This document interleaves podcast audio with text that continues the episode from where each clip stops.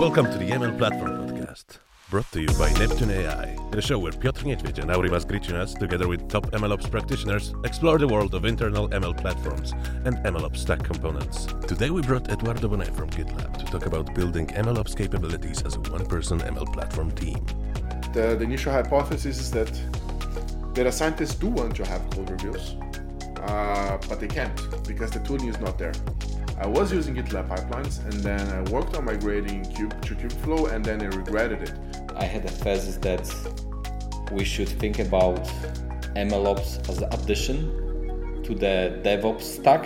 Because that's what DevOps is about, right? Uh, containing the flow of development in a single team. Now onto the show. Hello, everyone, and welcome to Machine Learning Platform Podcast.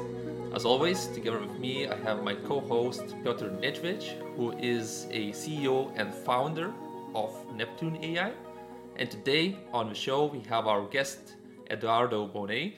Eduardo Bonet is a incubation, a staff incubation engineer at GitLab, who is responsible for bringing all of the capabilities and goodies of MLOps to GitLab natively.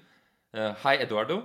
Hello there. Hello, everyone. Thanks for having me. Uh, would you mind maybe sharing a little bit more about yourself with our audience? Yeah, sure. So I've uh, I'm originally from Brazil, but I've been living uh, in the Netherlands for a while, for six years now. Um, I have a very weird background uh, where, well, uh, it's uh, control automation engineering, but I've always worked with uh, software development, uh, but not always at the same place, so not the same thing. So I was a backend, front end, Android developer, um, data scientist, machine learning engineer, and now incubation engineer. Um, I, uh, as I said, I live in Amsterdam with my partner, my kid, and my dog. Uh, yeah, that's the general gist. What about your bike? Uh, which one of them? You're There's a in couple of them. Amsterdam. there's the daily, Uh, there's the sport, and there's the kid. Uh, yeah, there's a few of them. Uh, talking about talking about your background uh, more seriously, uh, may, maybe because to be honest, for me it is a, a term that I have never heard about. Incubation Mm-hmm. engineer. What is what it is about? So the incubation department at GitLab, um, there's a few more incubation engineers, is a group of people that try to explore either new features or try to incubate new features or new markets into GitLab. They are all we're all engineers, so we are supposed to deliver code uh, to the code base. Um, we are supposed to find a uh, a group or a new persona that we want to care we want to want to bring into GitLab, uh, talk to them, see what they want, bring in new features into GitLab, and explore if they want uh, if that those features do make sense in GitLab or not. So it's a little bit of like very early development of, of new features, um, and that's why the term incubation. So our engineers that are really more focused into putting the zero to eighty rather than uh, and then eventually that zero to eighty will be passed into a regular team, will which will do if it makes sense, will do the the, the eighty to ninety five or eighty to hundred. Uh, so now, so now, you, now you're kind of a single person in the team, right? Building out uh, Yes. the MLOps capabilities. Yes. So Can you give us a glimpse into your maybe day to day? How do you manage to do all of that? So GitLab is great because I don't have meet- a lot of meetings, at least not internally. Uh, and so I spend most of my day actually coding. Um, most of it is actually implementing features and then uh, uh, getting in contact with customers, uh, either by direct contact with uh, scheduling calls with them or by reaching out to the community uh, on Slacks and uh, LinkedIn and or physical meetups um, to talk to them what they want, what they need, what they what are the requirements.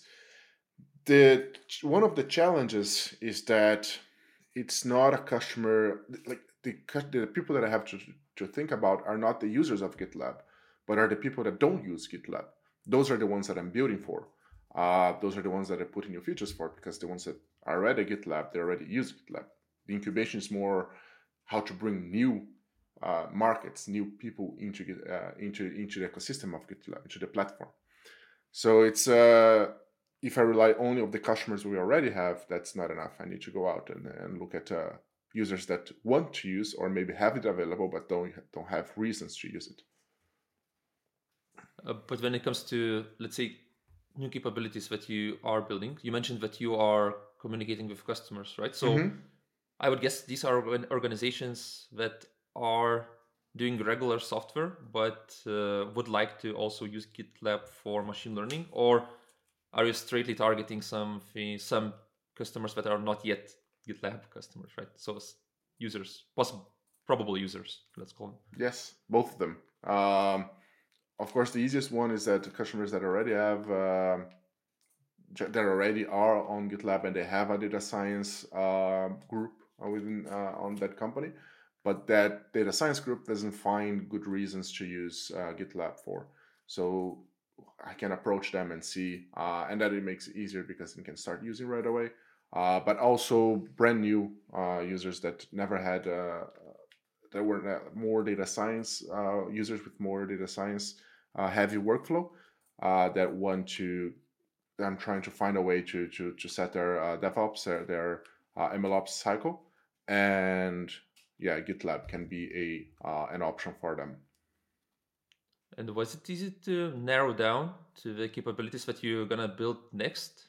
Like yeah. looking from the very beginning, let's say, yeah. when you start. So in DevOps, you, you have decided DevOps lifecycle, and I'm more looking right now at the devs part. So right up until uh, until a model is deployed uh, is ready for deployment. So I've started with code review. Um, I implemented Jupyter Notebook diffs uh, and code review for Jupyter Notebooks uh, a while ago. Then model experiments. Uh, this has been released uh, recently, and now I'm implementing model registry. Uh, I started working on the model registry within the GitLab. Um, so more on this, uh, the first cycle, the ops. Once you have the model registry and you once you have the uh, once you have actually model registry, the ops, there are some things that you can add, but right now that's the main. So observability you can add, add later once you have the registry so that's more part of the ops but on the dev uh, this is what be looking at code reviews model, model experiments model registry uh, hopefully pipelines eventually. Uh-huh. and these requests came straight from the users i guess. It's not something it depends. That... it depends. Um, i was a machine learning engineer before. And I did a scientist. So a lot of uh, what i do is uh, personal pain. Uh, and I bring a lot of of of my past experience into looking at what could be because I was a GitLab user before as a data scientist, both as an engineer uh, and as a data scientist. So I could see what could be done with GitLab, but I couldn't because the tooling was not really there. Um, and so I bring that. I talk a lot of customers. Um, so MLflow or the model experiments was a, a feature that was suggested uh, by customers uh, in the past, uh, model registry as well. So it's there are a lot of things to be done, um, and it's hard to choose what to, to look for. And at that point is usually what I'm most excited about, because if I'm excited about something, I can build faster, and then I can build more. And I have a I have a question uh, more on the organizational level. Uh, it is something that I've read at uh, at GitLab Handbook. For those who don't know what it is, it is a kind of open source public uh, wiki or set of documents that describes how GitLab is organized. Uh, and you can like for me it is a great inspiration of for how, how to structure different stuff from hr engineering product uh, at the company at the software company um, and and there was a there was a um, paragraph about how we are starting new things. Like like MLOps support uh, or MLOps uh, GitLab offering for MLOps community, and and you're an example like of of this policy that they are starting from a like on one hand they are starting lean so you, you're one man show right uh, one uh, but they put the super senior guy in charge of it. That I found uh, not like it, it sounds it sounds uh, for me like a smart thing to do, but surprisingly, and I I think that I've done this mistake in the past where I wanted to start something new. I wanted to start lean, so or rather put more a junior level person in charge because it is about being lean, right? But uh, it was not necessarily successful because you need to. This problem is not defined. So my question is, how would because you said yes, you're also in, an engineer. What are the hats you're effectively wearing to run this? Uh, because it sounds like interdisciplinary. Yeah.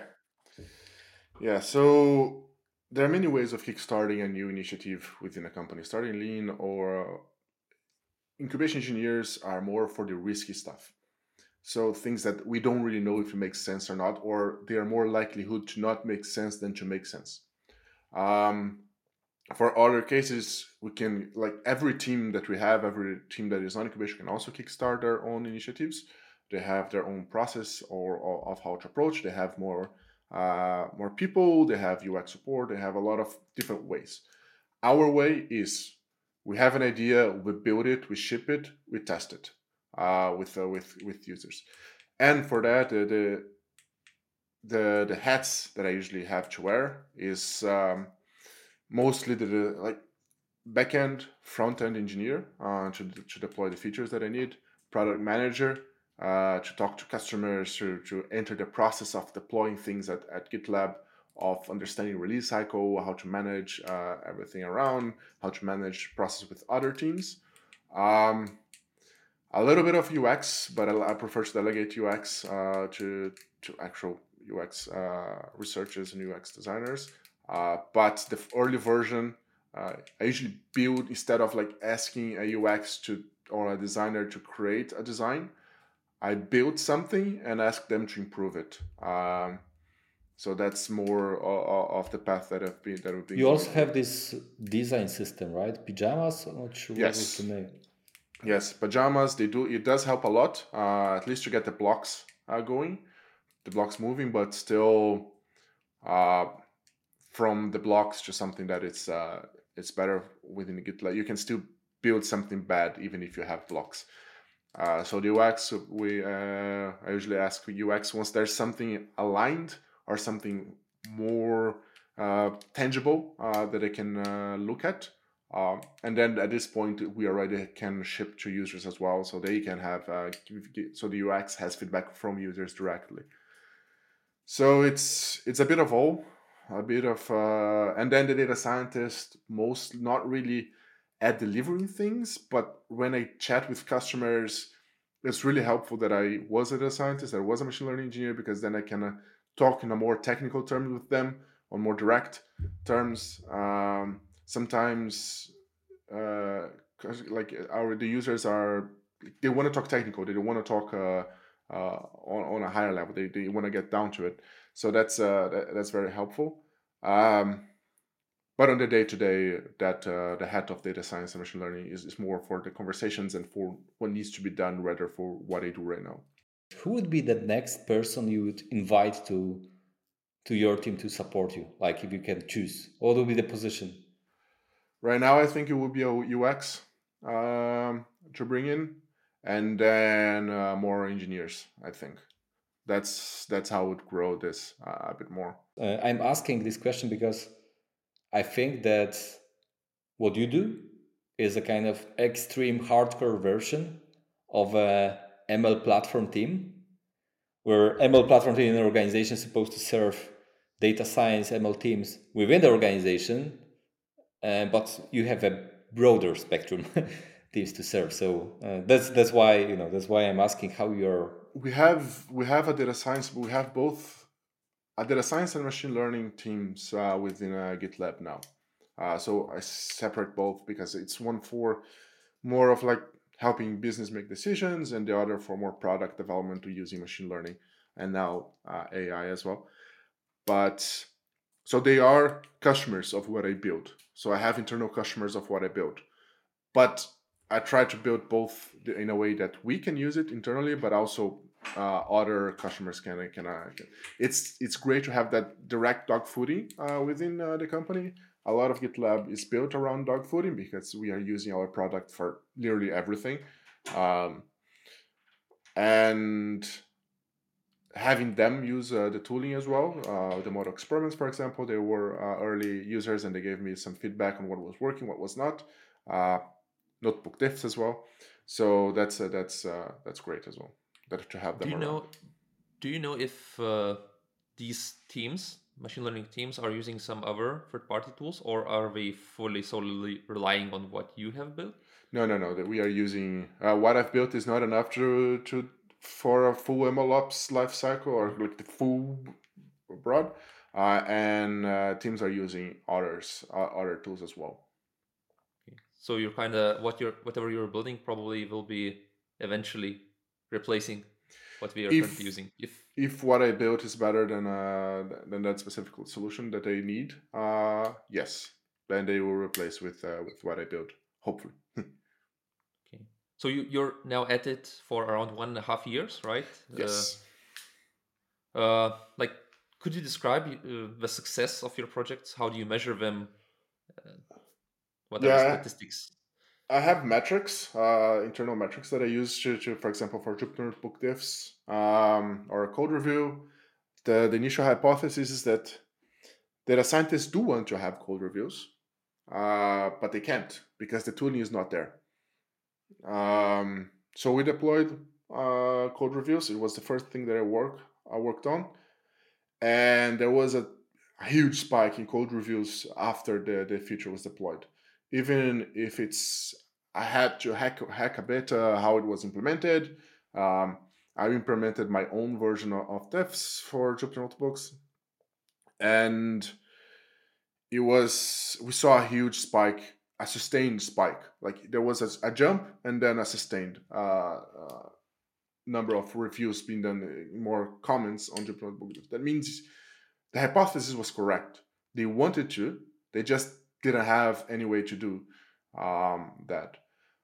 But there's also a lot of qualitative um, feedback that that I need to rely on because, like as I said, it's not our current users that I'm looking at; is is new users that are coming in, and for that I use a lot of uh, social media uh, uh, to to get a little bit of like a, a temperature on on what users want or whether they like the features, um, and also chatting.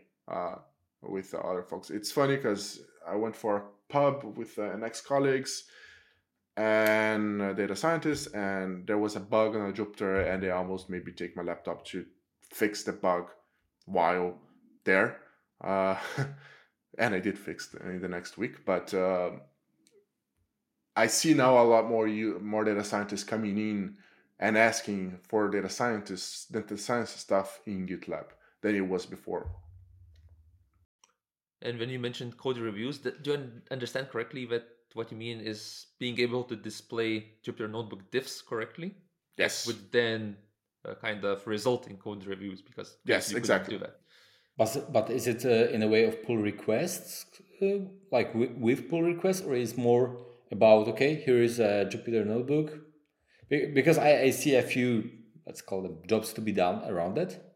Like one, I've done something, uh, like uh, in Jupyter Notebook, maybe I was doing some data exploration, maybe I was doing data exploration and model training within uh, Notebook. I see results and I would like to get feedback, maybe, you know, where to learn, uh, where where I should uh, maybe change something, like suggestions from from colleagues. Uh, so it is one kind of use case that comes to my mind. Second, that I'm that I have not seen, but maybe because this functionality did, was not available, a, a pull request, so kind of a merge uh, situation. The focus was exactly on the merge request flow. So when you push a change to a Jupyter Notebook and you create a merge request, um, you'll see the diff of the Jupyter Notebook uh, with the images displayed over there. A simplified version. What I do, I convert both Jupyter notebooks to their markdown forms, do some cleanup because there's a lot of stuff in there that's not necessary. maximize information and reduce noise, and then I diff those markdown versions. And then you have you can comment and you can discuss the markdown versions of the notebooks. For the user, it doesn't matter. Like the, the nothing changes for the user. There's nothing like the push, and it, it it's over there. But for me, when I was data science, it's it's not even about the ones that use notebooks for machine learning.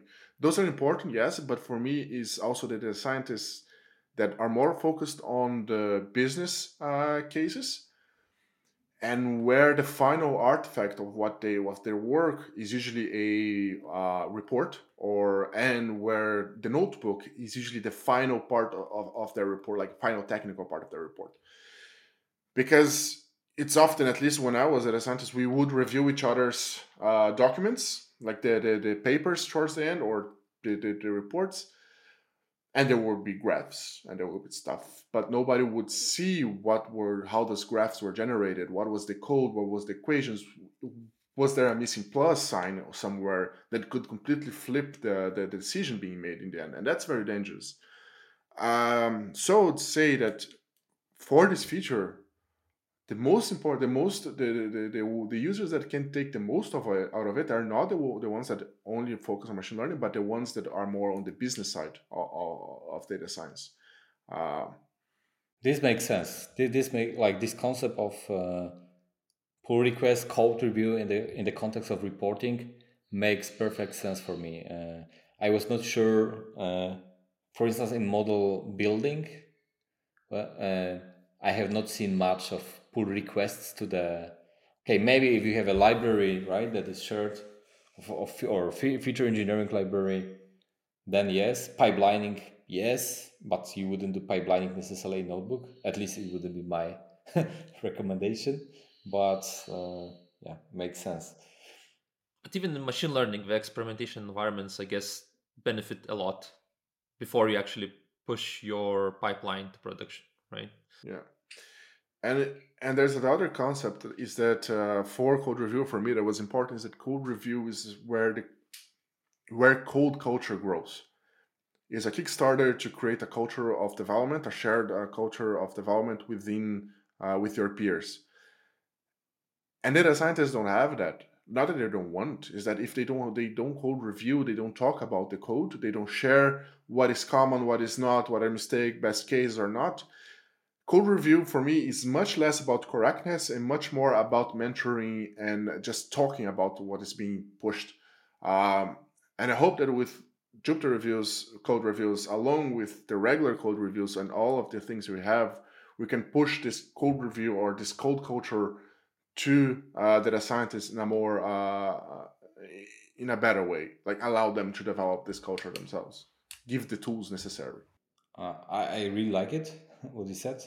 Uh, I've been engineers like all my life and almost all my life, and code review is.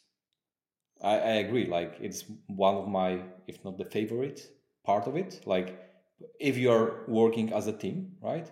And again, not about correctness, but about discovering how something can be done simpler, differently. Also, like uh, making sure that a team understand each other code and and you have and it is covered right? So you don't depend on one person. It is not obvious how to really uh, for me at least it is not obvious how to make it part of the process or process in in when you're working on models but i'm really see that we are missing something here as a mlops uh, practitioners. Uh, that's yeah, agree. And then the second the second part that comes to this uh, to this to the MR are the model experiments itself. That's the second part that I'm building into model into. I'm building it as an independent thing of, of merge requests, but uh, eventually, ideally, this will be part of the merge request flow. So when you push a change to model, it already runs hyperparameter uh, tuning uh, on your CI/CD pipelines, and you already display on the MR, along with the changes, what are the models, uh, the potential models, what are the potential uh, performances of each model that you can select to deploy your model. You, your candidates, what I call, though each one is a candidate. and from the MAR itself, you can select which one's the model that will go into production or will become a model version that will be consumed later. So that's the second part of, of the MARs that we're looking at. Yeah, so you're saying that this will be also part the report after HPO once okay there is a change, uh, you will conduct uh, HPO to figure out what is the quality of the like what is potential quality of, of the model after the, those changes. Uh, so you can yeah so you see it at the level of merge like we I think we have something like that right when we are working on the code so you you get a report from tests at least unit test that yeah it passed security test passed. Okay looks good. The same way you have this for for dev where you have security scanning where you have uh, dependency scanning and everything you're gonna have the report of the candidates that are being generated for that merge request. And then you have a view of what changed. Uh, you have the you have you can track track down where the change came from and how that did impact over time the, the model or the experiment itself. Um, and then you can deploy to the model once the merge request uh, is, is merged. I have a question here. So it comes, it is about uh, making your machine learning training pipeline part of your CI/CD pipeline. Because if I hear correctly, you're kind of treating it as the same thing, uh, correct? There are multiple pipelines that you that, that you can take a look at, take a look at, and uh, there are multiple tools that do pipelines. And GitLab pipelines are more thought up for the CI/CD, uh, which is after the code is in the in the repository.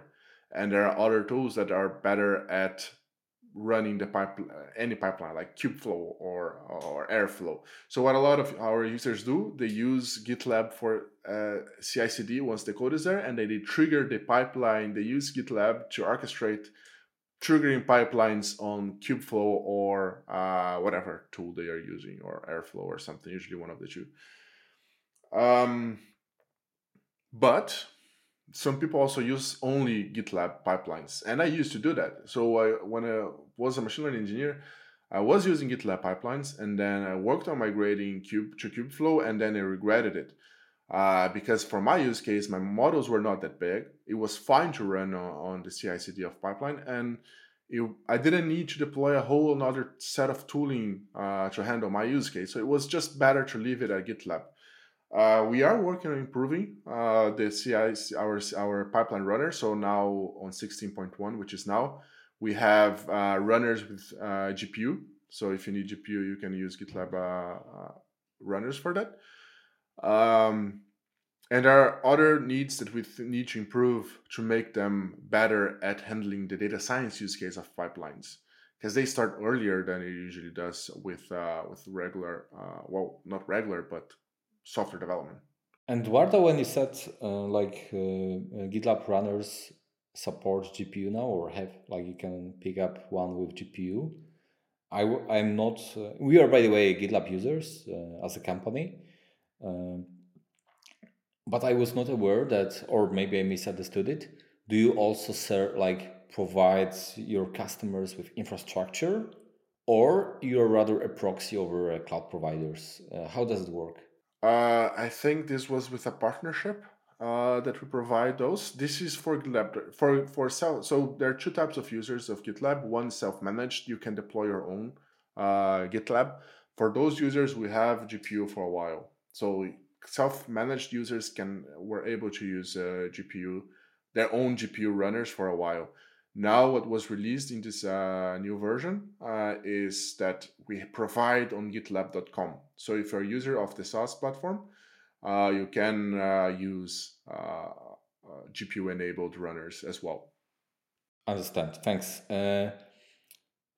I yeah, like I, I wanted to really ask you about that because it, it was, by the way, how how we okay we maybe have not touched a lot, a lot but a uh, few months ago, maybe half a year or more, I shared a blog post uh, on uh, MLOps community Slack about about uh, relation uh, MLOps relation to DevOps, and basically I had a thesis that we should think about MLOps as an addition to the DevOps stack rather than stack like kind of independent stack next to DevOps stack that is inspired by DevOps but is, but is independent. And and uh, yeah, like I'm curious from your perspective. You're in a Dev Sec Ops company, right? How it is how GitLab, uh, at least today, present uh, themselves. So you know uh, you have a lot of DevOps customers, and and and you really understand the processes uh, there. At the same time, you have a lot of experience in data science, in ML, and and you're running MLOps initiative at GitLab. What, in your opinion, we are missing in a traditional DevOps stack to support ML ops processes use cases? What, what is really missing? A lot of things. So for me, the difference between the ML ops and DevOps is there is no difference. It's the same thing. It's uh, DevOps is like the art of deploying useful software, and MLOps is the art of deploying useful software that includes machine learning features. That's uh, the the difference between two of them, and so this including machine learning features, of course, uh, we cannot fall into the trap as a DevOps company to say that okay, you can just use DevOps. There are some use cases, there are some specific features necessary for the MLOps workflow that are not present on the on the uh, traditional software development. I will call it that way. Um, and that stems from the non-determinism of uh, of machine learning. So when you have code, you write the code, and you code. You have out inputs and you have outputs. You know the logic. The logic is written. It's over there. You might not know the results eventually, but the logic is there. And on on on on uh, machine learning, you can some models you can define the logic, but most of them you can just approximate what it's the logic that is happening over there. They learn from the data. So there's the process of teaching them the, uh, uh, of allowing the model to extract uh, the, the patterns from the data is one part that is not really present on on, uh, on traditional software development. So that's part of kind of like the user or the developer. They are developing the patterns of the input data to the output data. Um, and then there's the other part is how do you know if it is doing what it's supposed to be doing? Uh, but to be fair, that is also present on DevOps. That's that's why you do A/B testing and things like that on, uh, on, on regular software. Because even if you know what the change, the output of the change is, it doesn't mean that the users will see that in the same way. So you might, for example, you don't know if it will actually be a better product if you deploy the change uh, that you have it. So you do A/B testing, you do user testing, you do I don't, uh, yes. So that part is also present, but it's even more important for machine learning because it's the only way you know if it's working or not. On regulars or on traditional software, you deploy the change, you at least know that if it is correct. Like you can test if the if the change is correct, even if you don't know if it's uh, if it does like it, it moves the metrics or not. But you can test if, if it is correct or not. But for machine learning, that is the only way usually that you can like you can implement tests, but tests are non-deterministic. So the regular testing um, stack that you use as software development don't really apply for for machine learning because you're going to have a lot of flaky tests by the definition of, of, of machine learning. Um, and uh, so your final your way of determining if that is correct will be in production. You can at most proxy if it works the way you intended to, but you can only know if it actually works the way intended intended at uh, at uh, the the production level.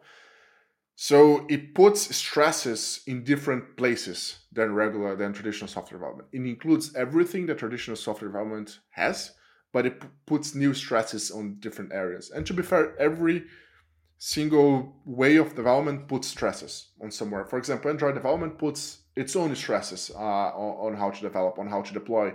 Uh, for example, you don't, you cannot know what is the version that the user is using. That is a problem that is specific, not specific, but very apparent on mobile development. And ML is another way of another application of this. It will have its own stresses that will require its own tooling. Feels like a great moment to interrupt the show and give you a 30 seconds pitch of Neptune AI. Okay, so we help with model metadata storage and management. That means you can log model metadata from anywhere in your pipeline and see the results in the web app. Organize and display it however you want. Search, debug, and compare experiments, datasets, and models. Save your production ready models to a centralized registry and collaborate on your projects across the org. Oh, and we integrate with pretty much any MLOps stack. Just plug us in. For more, go to Neptune AI. Or check our docs. They're pretty good.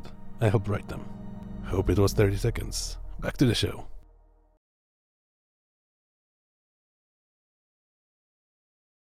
Maybe like talking more on examples, okay? Mm, let's say that we have a like product company, SaaS company that uh, has been so far has been not using machine learning, at least on production level, right? But they are very so sophisticated or following the best practices when it comes to software development. So CI/CD, let's say they have GitLab, they have dedicated SRE team, they have engineering team, DevOps team.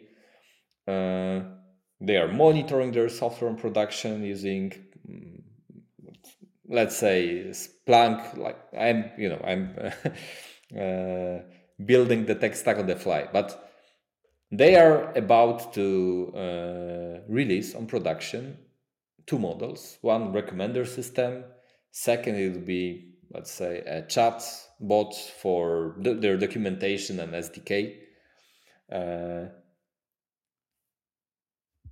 there, there there are two data science teams, but those the ML teams are built of data scientists, so they are not necessarily uh, skilled in MLOps or DevOps.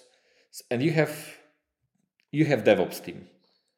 What like and you're a CTO, what would you do here? Like shall DevOps team support them in moving it to production? Shall we start from thinking about setting up ML ops team, what would be practical your recommendation uh, here?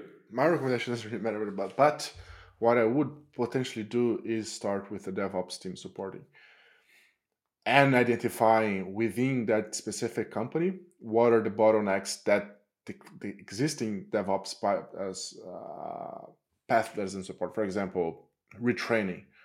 Uh, but either way, to implement retraining, probably the DevOps team is the best one uh, to work on that. They might not know exactly what a retraining is, but they know how the, the, the, the infrastructure is. They know how to how everything works over there. It might be that the DevOps team is split if there is enough demand eventually, uh, and it becomes a ML platform in itself. Uh, but if you don't want to hire anyone, if you don't want to grow a, if you want to start like we're talking about, start lean, perhaps picking up someone uh, from the DevOps team from from the area into supporting your your uh, data scientist could be the best way of starting. The set of customers of GitLab is quite big, so but I'm t- let's talk about those you met, okay, personally. Have you seen? Uh, DevOps engineers or DevOps teams successfully supporting ML teams? Uh, do you see some like common patterns? How do DevOps engineers are like? What is the path for a DevOps engineer to get familiar with MLOps processes and and and be ready to be called MLOps engineer? It usually fails uh, when one does something and ships to the other to do their thing. So let's say the, the data scientist spends a few months doing their modern model, and then he, oh, I have a model, deploy it. Uh, that doesn't work really. They need to be involved early, but that's true for software development as well. So if you say that you're developing something, some new feature, some new service, and then you deploy, you make the entire service, and then you go to DevOps team and say, okay, deploy this thing. That doesn't really work. Like, there are going to be a lot of issues on deploying that software and there's a lot more stress in this when you talk when you talk about uh, machine learning because fetching data can be slower or there's more processing or i don't know um, the model itself can be really heavy so loading that into memory during uh, during run. So it's better if they are at the process, not perhaps not really doing anything, like not really working on it, but at the meetings and discussions, following the, the, the issues, following the threads, uh, giving insight before, so that when the model is on a stage that it can be deployed, uh, then uh, it's easier. But for me, it's also important to the model not be the first solution that it's there. So deploy first. It's even if it's a bad one, a bad classical software solution uh, that doesn't perform as well, and then improve. I see machine learning much more as an optimization for most cases uh, than the first solution that you employ uh, to solve that. So, yeah, um, I've seen it being successful. I've seen also data scientist teams trying to support themselves and succeeding and failing. Uh, DevOps teams succeeding and failing at supporting ML platforms, succeeding and failing at support. Uh, so there's no. It will depend on the on the company culture. It will depend on the people that are on this on these groups. But communication are usually at least makes these problems a little bit less. Involve the people before, uh, not really at when you at the moment you are deploying the thing. And what is your opinion about these end-to-end machine learning teams, like fully self-service machine learning teams, uh, them being able to manage the entire um, development and monitoring flow encapsulated in a single team? Because that's what DevOps is about, right? Uh, containing the flow of development in a single team. I might not be the best person because I'm biased because I am I do end-to-end stuff. Uh, I like it. I think it reduces the number of hops you have to go. It reduces the number the the communication um, loss of team to team. Uh, you have I like teams that are multidisciplinary. Even product like especially product ones. You have your backend, your front end, your PM, and everybody together. Um, and then you have like the the uh, you build you deploy or something you build a ship or kind of like mentality that you are responsible for your own devops and then there's a devops platform that builds uh,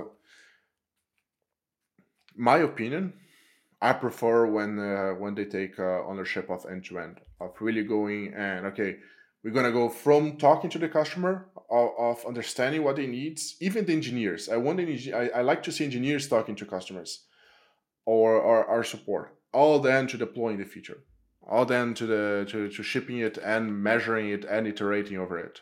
And what would be then the composition of this team which would be able to deliver machine learning product end to end?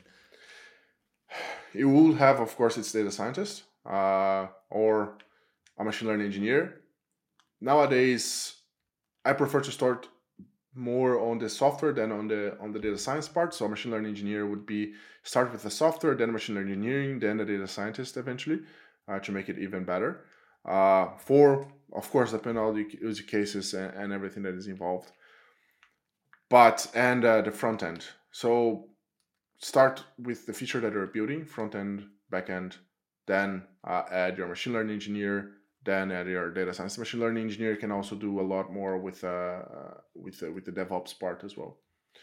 The the important part is to ship fast, to ship something, even if it's bad in the beginning, and iterate of the something that it's bad, rather than trying to find something that is good and just deploy six months later. But at a point, you don't even know if the users want that or not. You deploy that mo- a really nice model that no one cares. Yes. Yes, for us, it's the iterate value. It's, it's better. You you tend to de- deploy better products by shipping small things faster rather than trying to get to the good product because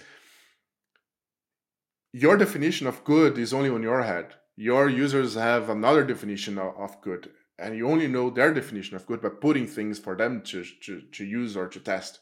Uh, and if you do it small chunks, it's they can consume it better than if you just say, okay, this is there is this huge feature here for you. Please test it. I have some questions uh, that relate back to your work at GitLab. So one of them is uh, you're now building kind of native capabilities in GitLab, including experiment tracking. I know that it's kind of implemented uh, via ML Flow client, but you have all of the server underneath uh, managed by yourself. How did you decide not to bring a third party tool and rather build this natively? It was a very known. Uh, it was a usually something that's something that I don't do because I don't like re implementing stuff myself. But like I mentioned, GitLab is self uh, we cater to self managed uh, to our self managed customers, and GitLab is a Rails uh, mostly Rails monolith. So the code base is Rails, Ruby on Rails, and it doesn't use microservices.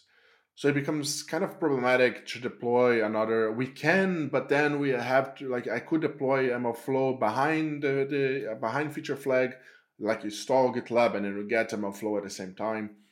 Um, but then I'll have to handle how to install on all the different places that GitLab is installed at, which are a lot. Uh, I've seen, I think, on a mainframe or something. So I don't want to handle all those uh, those installations. And second, I want to be able to integrate across the platform. So I don't want to. I, I don't want Model Experiments to be its own like vertical feature. Like I mentioned, I want this to be integrated with the CI. I want this to be integrated with the merge request. I want to be integrated with issues. And if the data is on GitLab database, it's much simpler to cross-reference all these things. So, for example, I already deployed uh, last week uh, integration with the CI/CD. So, if you create uh, your uh, candidate or your run through GitLab CI, you can pass a flag, and we'll already connect the the candidate to the CI job, and you can have merge. You can see the merge request. You can see the the CI. You can see the logs. You can see everything so you want to be able to to get to to manage that like on our side uh, it makes it better for the users uh, if we own this on on uh, on gitlab side. It does mean we had i had to strip out a lot of the features that mlflow server has. So for example there are no visualizations in gitlab at this point. Um, and i'll be adding them uh, over time. Uh, this will come. I had to make the the simplest or the the the, co- the chorus like the, the what is the, the, the, the distill this to the minimum to be able to deploy something that is useful uh, and over time we'll be adding but that was the reasoning uh, behind re-implementing the backend and using uh, MLflow client still while still using MLflow client. You're calling this is part of iterate. You're calling it my minimal viable change. You know this concept of implementing the what how we call it, the chorus. yeah, uh, I think it's it's even a little bit below that the minimum because now that it's available, users can uh, tell what's needed to be become the minimum for them to be useful. So how do you how because because it is a, is private stuff.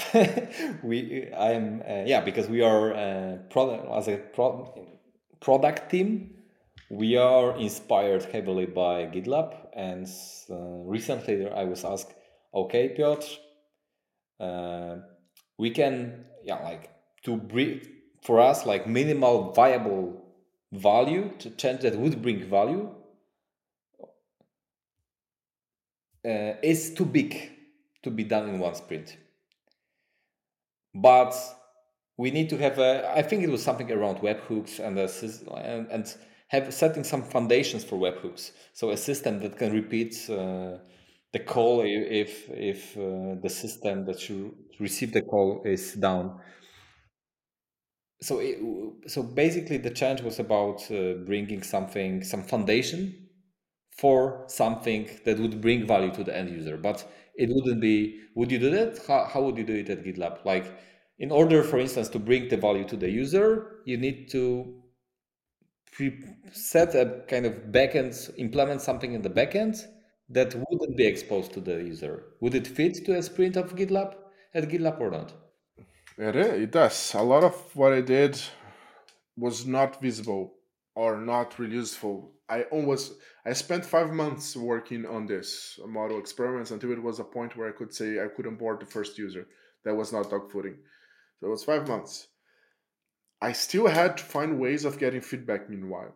So either by the by with uh, my videos that I share every now and then to discuss even if it's just discussing the way you are going to or where you the vision so you can get a, a, feeling whether people want that vision or not, or uh, are there better ways uh, to achieve that vision. Um, but it's work that it has to be done, even if it's not not every work will be visible. Uh,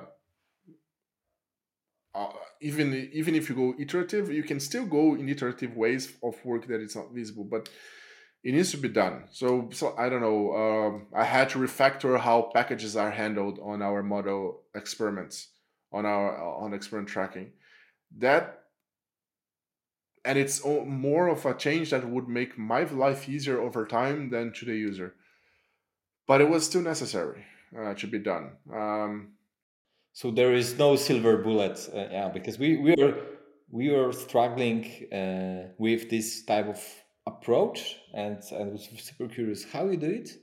Because at the first glance it sounded for me at least that every change has to bring some value to the user. I don't think every change because then you fall into traps and then it puts some uh, uh, some major stresses like it's it puts some biases on your decision making to short term things that need to be delivered delivered delivered delivered and it puts things like code quality for example that will be pushed away on that line of thinking.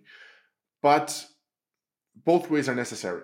Like you cannot use only one. Like if you only use MVC, MVC, MVC, MVC, MVC all the time, you're gonna have you're gonna have an MVC in the end. And users don't really want an MVC; they want a product. They want something tangible.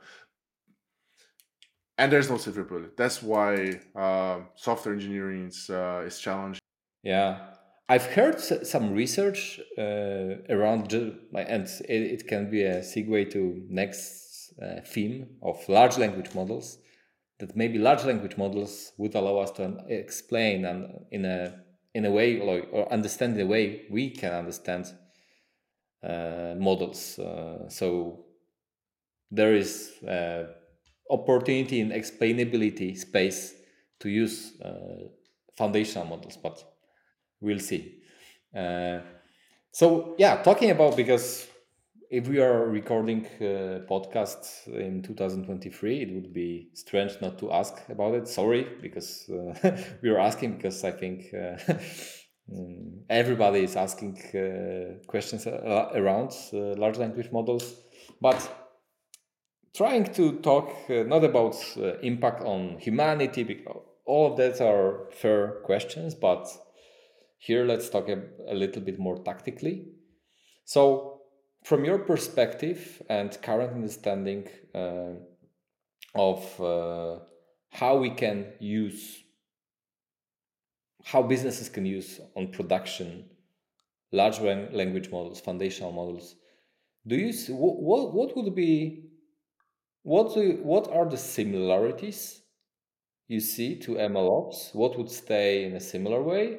What is completely not needed and what would what type of jobs to be done are missing in traditional traditional recent MLOps stack. So kind of a diff. We have MLOps stack. Okay, we had DevOps, right? We added MLOps. There was a diff. We discussed that, and we are adding large language models to the picture. What is the diff? I think between LLMOps and MLOps.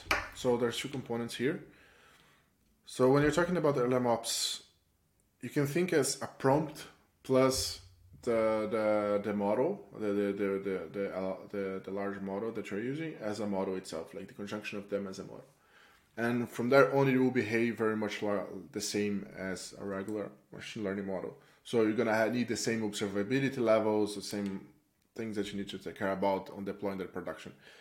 Um, on the create side, though, uh, only now we're seeing a little bit more taking uh, prompts as its own artifacts that you need to version, that you need to discuss, that you need to provide the right pers- people ways of changing that, that you need to measure, that you need to explore, that they will have different behaviors on different models that any change. So the life cycle of the prompt itself, there are some companies that I've seen that are starting to implement it.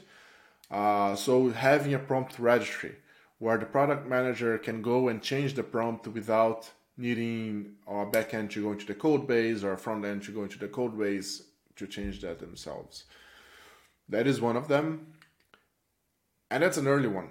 Because right now, at least, you only have a prompt that you probably populate with data, but or meta prompts or second layer prompts or build up. Yeah. But the further level is prompt generating prompts, and that level we haven't explored yet.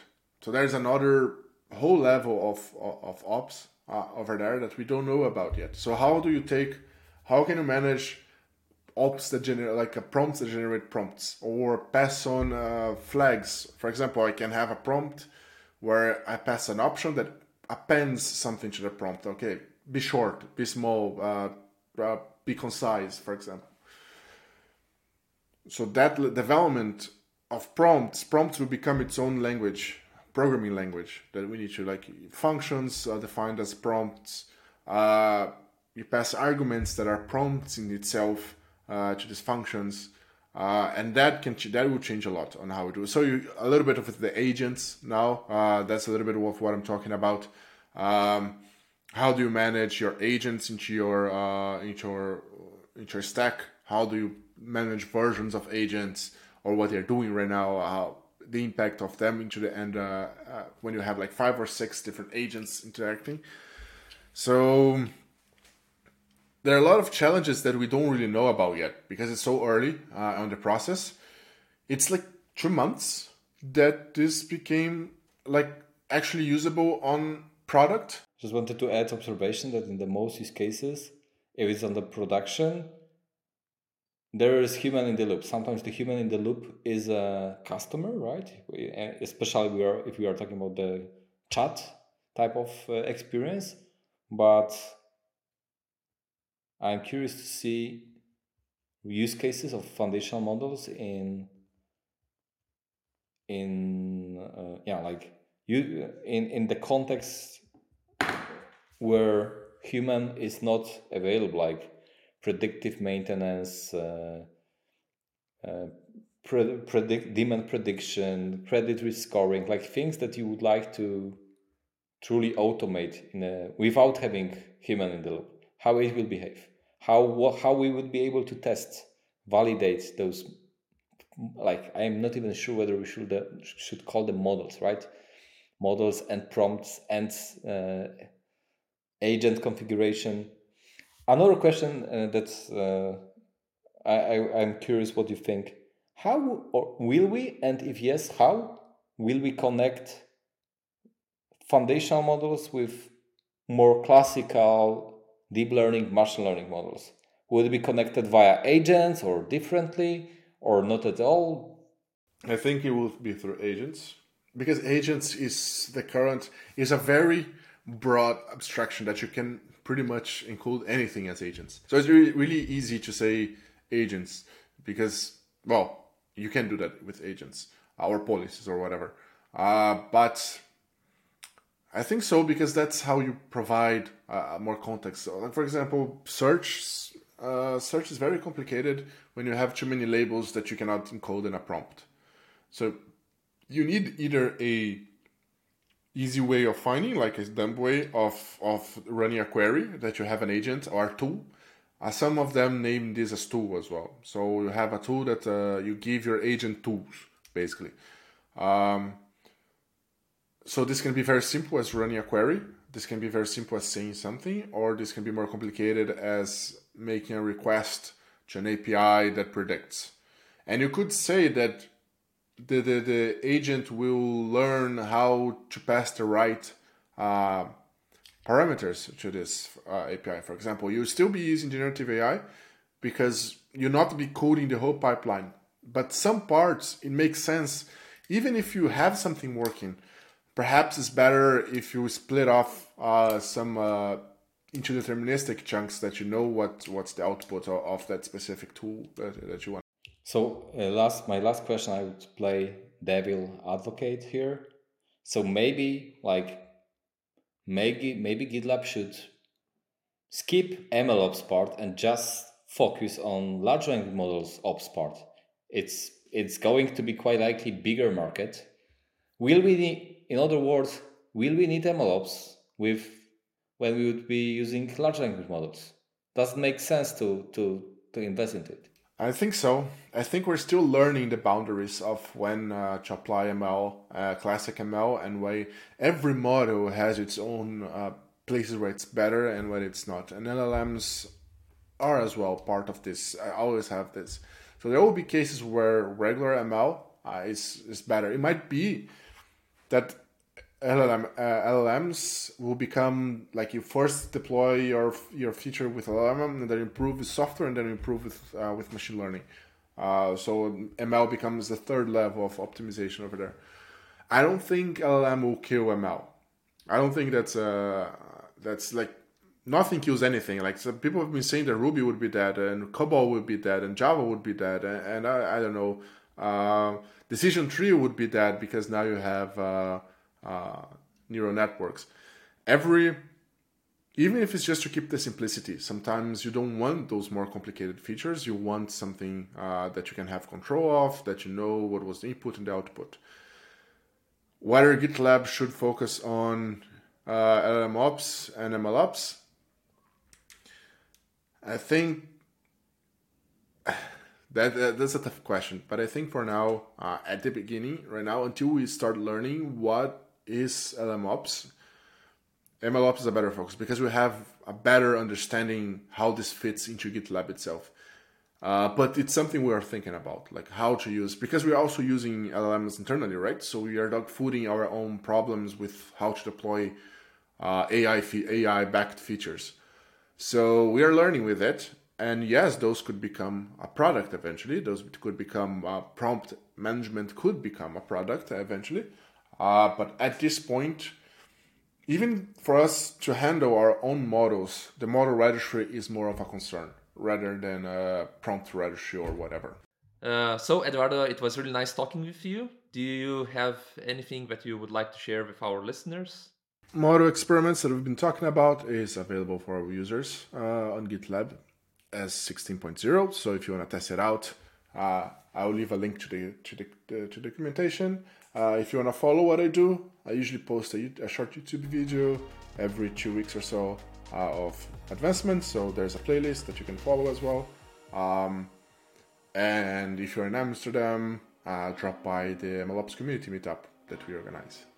Uh, thank you, Eduardo. Super glad to had, have had you here. And also thank you to everyone who was listening. And see you in the next episode. The ML Platform podcast was brought to you by Neptune AI. If you'd like to learn more about ML platforms and MLOps, check our blog at neptune.ai slash blog. Follow us on LinkedIn or subscribe to our YouTube channel. Also, check out how we help teams solve MLOps challenges with our experiment tracking at neptune.ai. To get notified of future episodes, follow us wherever you get your podcasts. Thanks for listening and see you next time.